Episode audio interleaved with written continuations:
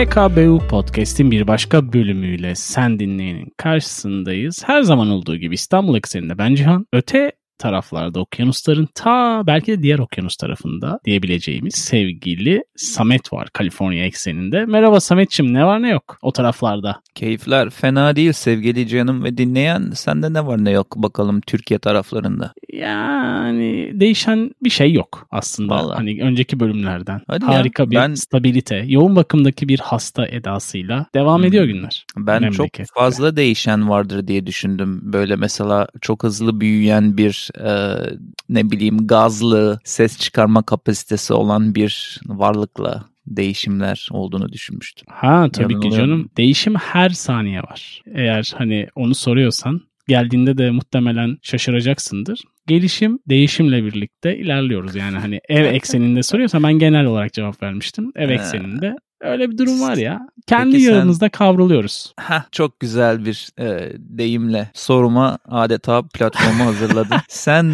bu yağında kavrulurken kendinde bir değişim hissediyor musun aynı zaman? Bir baba olarak şimdi. Ya o onun şeyi yani tecrübeli insanların vermiş olduğu bildirimlerde öncesinde onun kafası hani klasik tabir vardır ya onun kafası belli bir süreden sonra geliyormuş. Daha şey kısmındayız yani. Hmm. Hani alıştık evet hani ilerliyoruz ev arkadaşıyız ama daha sonra gelecek sanırım o dediğin hani o yoğun Anladım. duygudan bahsediyorsun diye anladım ben. Evet O anladım. bakalım bekliyoruz. Hadi bakalım. Ben bir şey söyleyeceğim bölüme girmeden önce. Bugün gözüme takıldığı için özel bir e, teşekkürle açmak istiyorum bu bölümü. Hı -hı. Spotify'da tam 37 kişi bize 5 yıldızlı bir rating vermiş. Hadi canım. Haberin var mıydı? Evet ben de bugün e, Lori eşim başka bir Spotify kanalıyla ilgili bu nereden görünüyor bu yıldızlar falan derken bizimkini göstereyim diye baktım ve orada gözüme takılan 37 kişiye dinleyene buradan özel teşekkürlerimi iletmek istedim.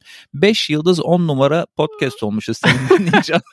Ya bu arada Türkiye'de yıldız verme ve yorum var mı bilmiyorum da yıldız verme kısmı bence Türkiye'de yok hala. Ben Oo. çünkü görmüyorum ya da sevgili Okey. dinleyen de görmüyor olabilir. Çünkü ağırlıklı olarak hani Türkiye'den dinlenen bir podcastiz ve evet evet. hatırı sayılır bir yurt dışı tarafı da var. Hani Var, var. oran Biraz- oran olarak olmasa da yurt dışında Hmm. yaşayan sevgili senin gibi daha doğrusu senin gibi yurt dışında yaşayan sevgili dinleyenlerin verdiği oylar diye ben düşünüyorum. Var var evet. Biz biliyorsun Türkiye'de bazı şeyleri geriden takip edebiliyoruz. Size yani oraya da gelir ya yakında. Ben aslında hatta son çok yakın zamanda geldi diye hatırlıyordum. Belki Ya bir de- ara var gibiydi ama Evet beta belki de. Bakıyor musun şu an? ha yok yok bakmıyorum. Beta falan değil.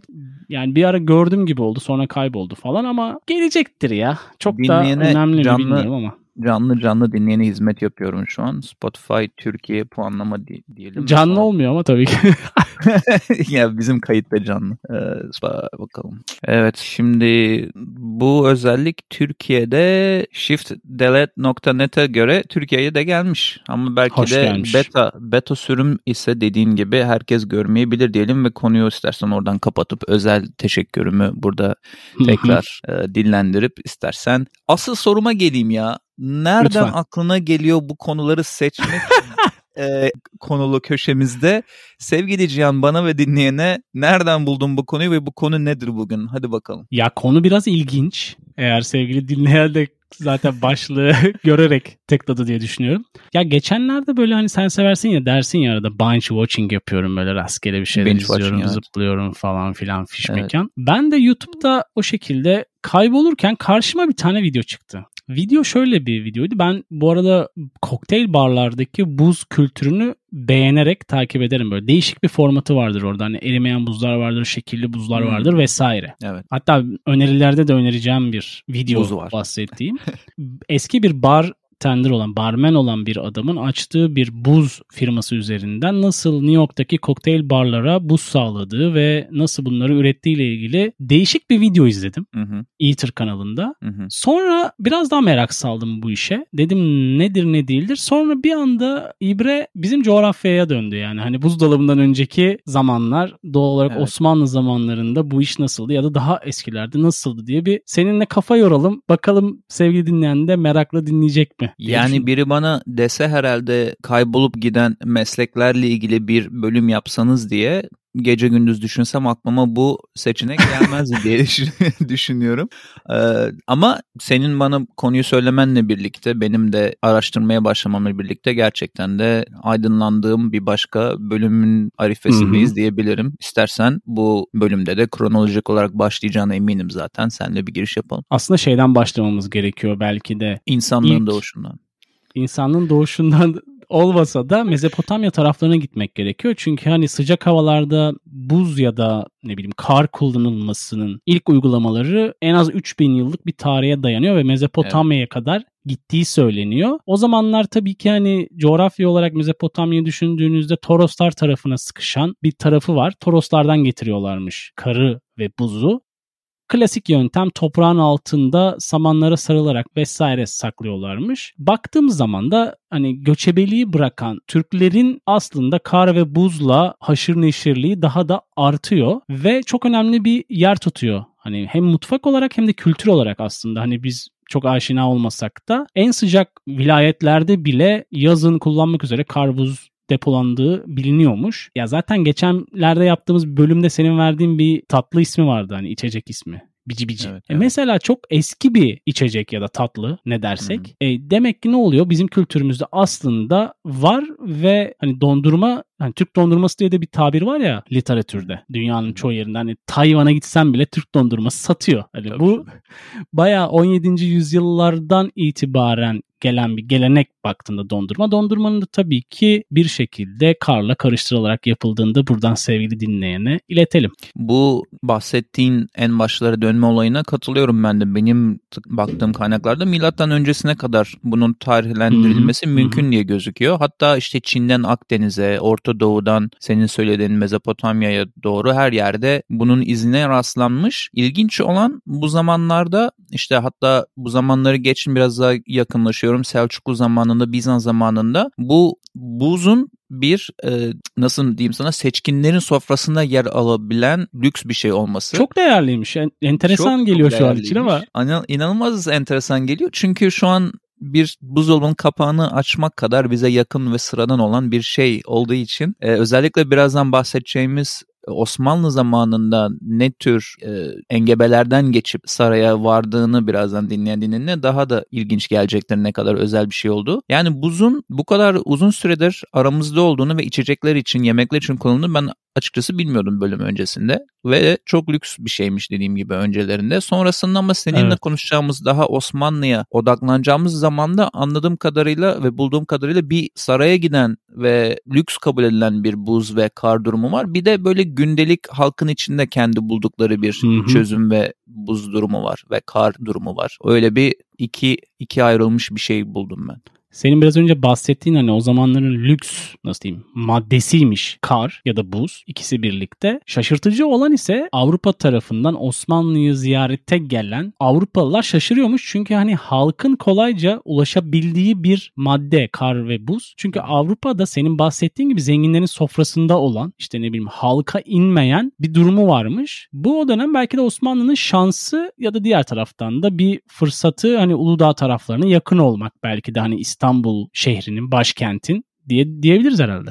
Ya Uludağ'ın avantajı var ama dediğim gibi sanırım Uludağ'daki göllerden ve dağlardan getirilen buz genelde saray için getirilen buzdu. Bu kaliteliler tabii ki her zaman. Evet, evet aynen halkın buzu ve karı aslında yağdığı zaman İstanbul'a veya çevresine onu nasıl muhafaza hı hı. muhafaza ederiz ve sıcak aylarda da kullanırız gibi bir durum söz konusu. Onların da tekniği çok steril değil. Yani Uludağ'dakinden biraz daha düşük bir şeyi var. Tekniği var halk olduğu için. Ama 16. yüzyıla kadar da zaten çok kısa bir süreden bahsediyoruz. Aslında Yunanistan'ın Teselya bölgesinden temin edilmiş Osmanlı Sarayı'nın kar ihtiyacı. Ondan sonra Uludağ ve başka yerlerden alınmaya başlanıyor. Bu da bana ilginç geldi. E, bu arada bu alıntı yaptığım çoğu bilginin de ismini de buradan vermek istiyorum çünkü Burcu Kurt isimli araştırmacı makalesine dayanıyor. Merak edenler onu da bölüm sonunda her zamanki gibi daha derine inmek isteyenler onun da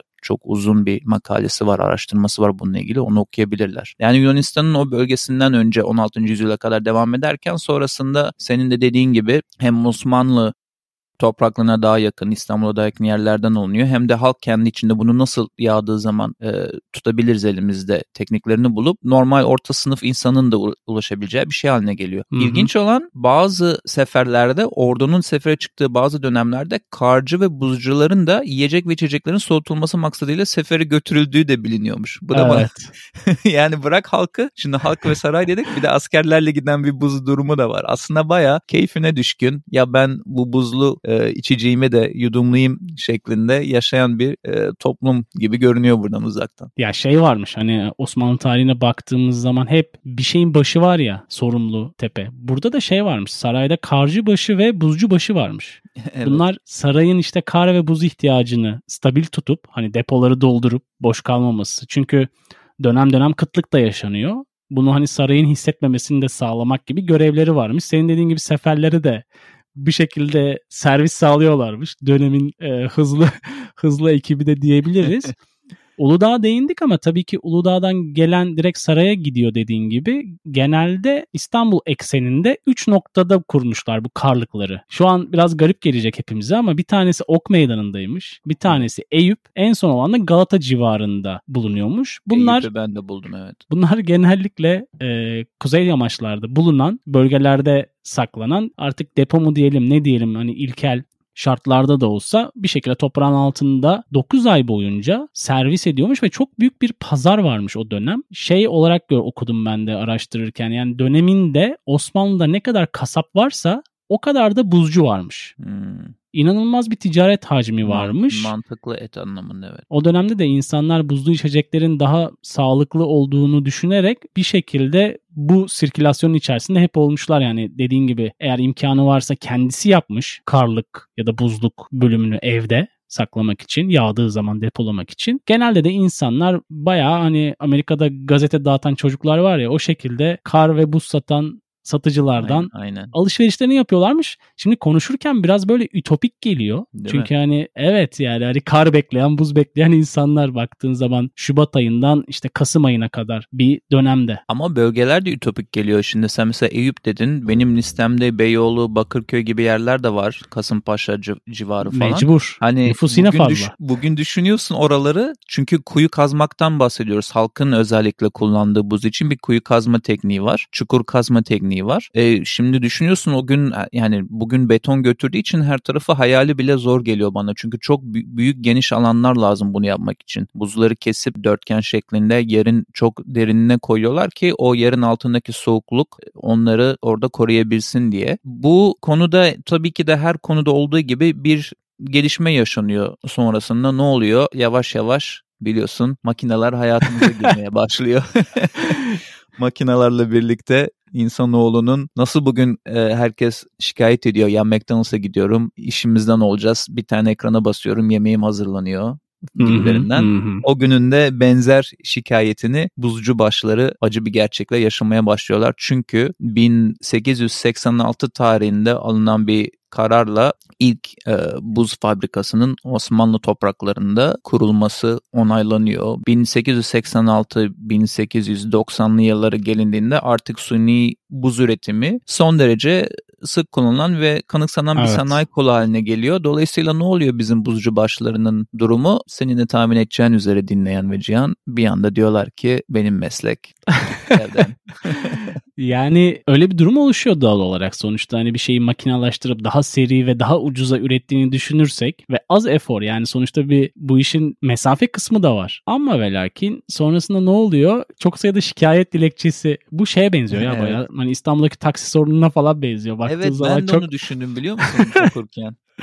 yani hani bir direnç, bir değişime karşı bir şey, set çekme. Uber'le taksi savaşı gibi bir şey geldi aklıma benim de. Hani Uber çıktığında taksicilerin yaşadığı o güvensizlik hissi biz bir anda elimizden kayıyor mu bu meslek hissi. Orada da Hı-hı. buzcu başılarının fabrikaların çıkmasıyla yaşadığı aynı his diye düşünüyorum. Farklı dünyalar aynı hisler. Ama şey olmuyor tabii ki yani bir anda ortadan kalkan bir meslekten bahsetmiyoruz. Senin tabii. ifade ettiğin böyle 1890'larda iyice artan buz fabrikalarından sonra buzdolabı daha icat edilmemişti sevgili dinleyen ve doğal olarak hani saklama kısmında yine bir problem vardı. Bir lojistik kısmında bir sıkıntı vardı. Burada yine hacimleri azalsa da tamamen yok olmuyor. Kar ve buz satan artık tüccarlar diyelim. 1940'lara kadar geldiği söyleniyor Oo. bu ticaret hacminin azalsa da ama tabii ki daha sonrasında tamamen ortadan kalkıyor. Yani şekil değiştiriyor. Belki de daha sonra beyaz eşya satmaya başlamışlardır Samet. Ya ben imparatorluğun yıkılışına kadar varlığını sürdürdüğünü, sınırlı bir esnaf kol olarak sürdürdüğünü Hı hı, bulmuştum hı hı. kaynaklarımda. 1940'lar beni daha da şaşırttı. O çünkü Osmanlı sonrası da e, E, tabii. devam etti. Gelenekler gelenekler kolay zaten hani ortadan kalkan şeyler değil ya. Bir alışkanlık da var. Jenerasyon Şey- değiştikten sonra belki de ortadan kalkmış olabilir mi? şey oluyor her zaman bilmiyorum sen de böyle hissediyor musun buzcularda da olmuştur bu böyle mesela diyelim terzi veya işte son böyle e, ejderha bükücü hani böyle bir meslekler var ve son inatçı biri vardır küçük dükkanıyla o koca gökdelenlerin arasında küçük ahşaptan dükkanında inatla hala Evet. o mesleği devam ettirmeye çalışıyordur bence buzcularda da öyle bir durum oldu hani sonuna kadar gideceğim ben şeklinde. Tam, tam şey ya unutulan meslekler belki de bir seri olacak bu bölüm bilmiyoruz ama benim aklıma Evet, senin olabilir. verdiğin örnekten sonra kim geldi biliyor musun? Yorgancılar geldi. Hala böyle mahalle aralarında tek tük de olsa gördüğüm zaman vay be dediğim mesleklerden biridir.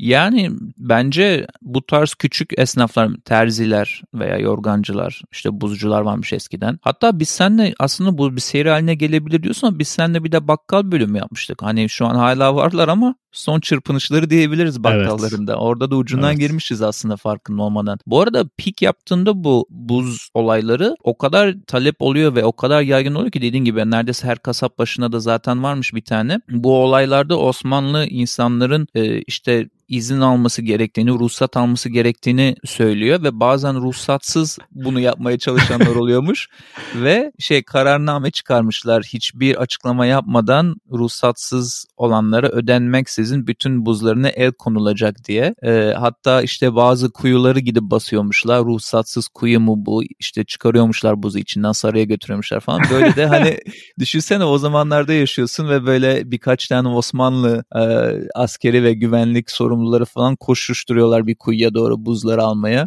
Öyle de ilginç e, canlandırmalar oldu kafamda bunu okurken. Yani dönem itibariyle çok farklı bir yani bizim şu an yaşadığımız dönemden bahsediyorum. Farklı bir iş kolunu sevgili dinleyene anlattık. İşimi de hijyen tarafı var ya bunu hiç konuşmadık gerçi. Ucundan Evet. azıcık değinelim. Bu depoların hani uzun sürede erimeden işte buzu muhafaza etmesi, işte karı bir şekilde stabil bir derecede tutması, temizlik açısından ise hayvanların otlatılmaması ve gezdirilmemesi gerekiyormuş etrafında. Buna özen gösteriyorlarmış. Ayrıca bu kuyuların etrafını dış etkenlerden korumak için de duvarlarla çeviriyorlarmış. Yani iç kısımlarına da ayrıca hani temizlik açısından özen gösteriyorlarmış ki sonuçta hani halka dağıttığın bir şeyi bir şekilde hani ticareti de temiz yapman gerekiyor. Evet. Buradan da anladığımız kadarıyla bir şekilde bunu başarmışlar gibi gözüküyor. Bu arada şimdi fark ettim bölümle de alakasız olacak ama bir e, bantlama olayına girmişsin mikrofonunla. Gerçekten gözlerim doldu. Bu e, podcast'te olan adanmış, adanmışlığını buradan bölüm sonlarında tebrik etmek istiyorum. Şey şey gibi düşün hani konser öncesinde ayağını burkup hemen hızlıca bir sargıyla falan Saran. sahneye çıkmak gibi düşünebilirsin. Evet evet sarmışsın gerçekten de can pirani bir şekilde.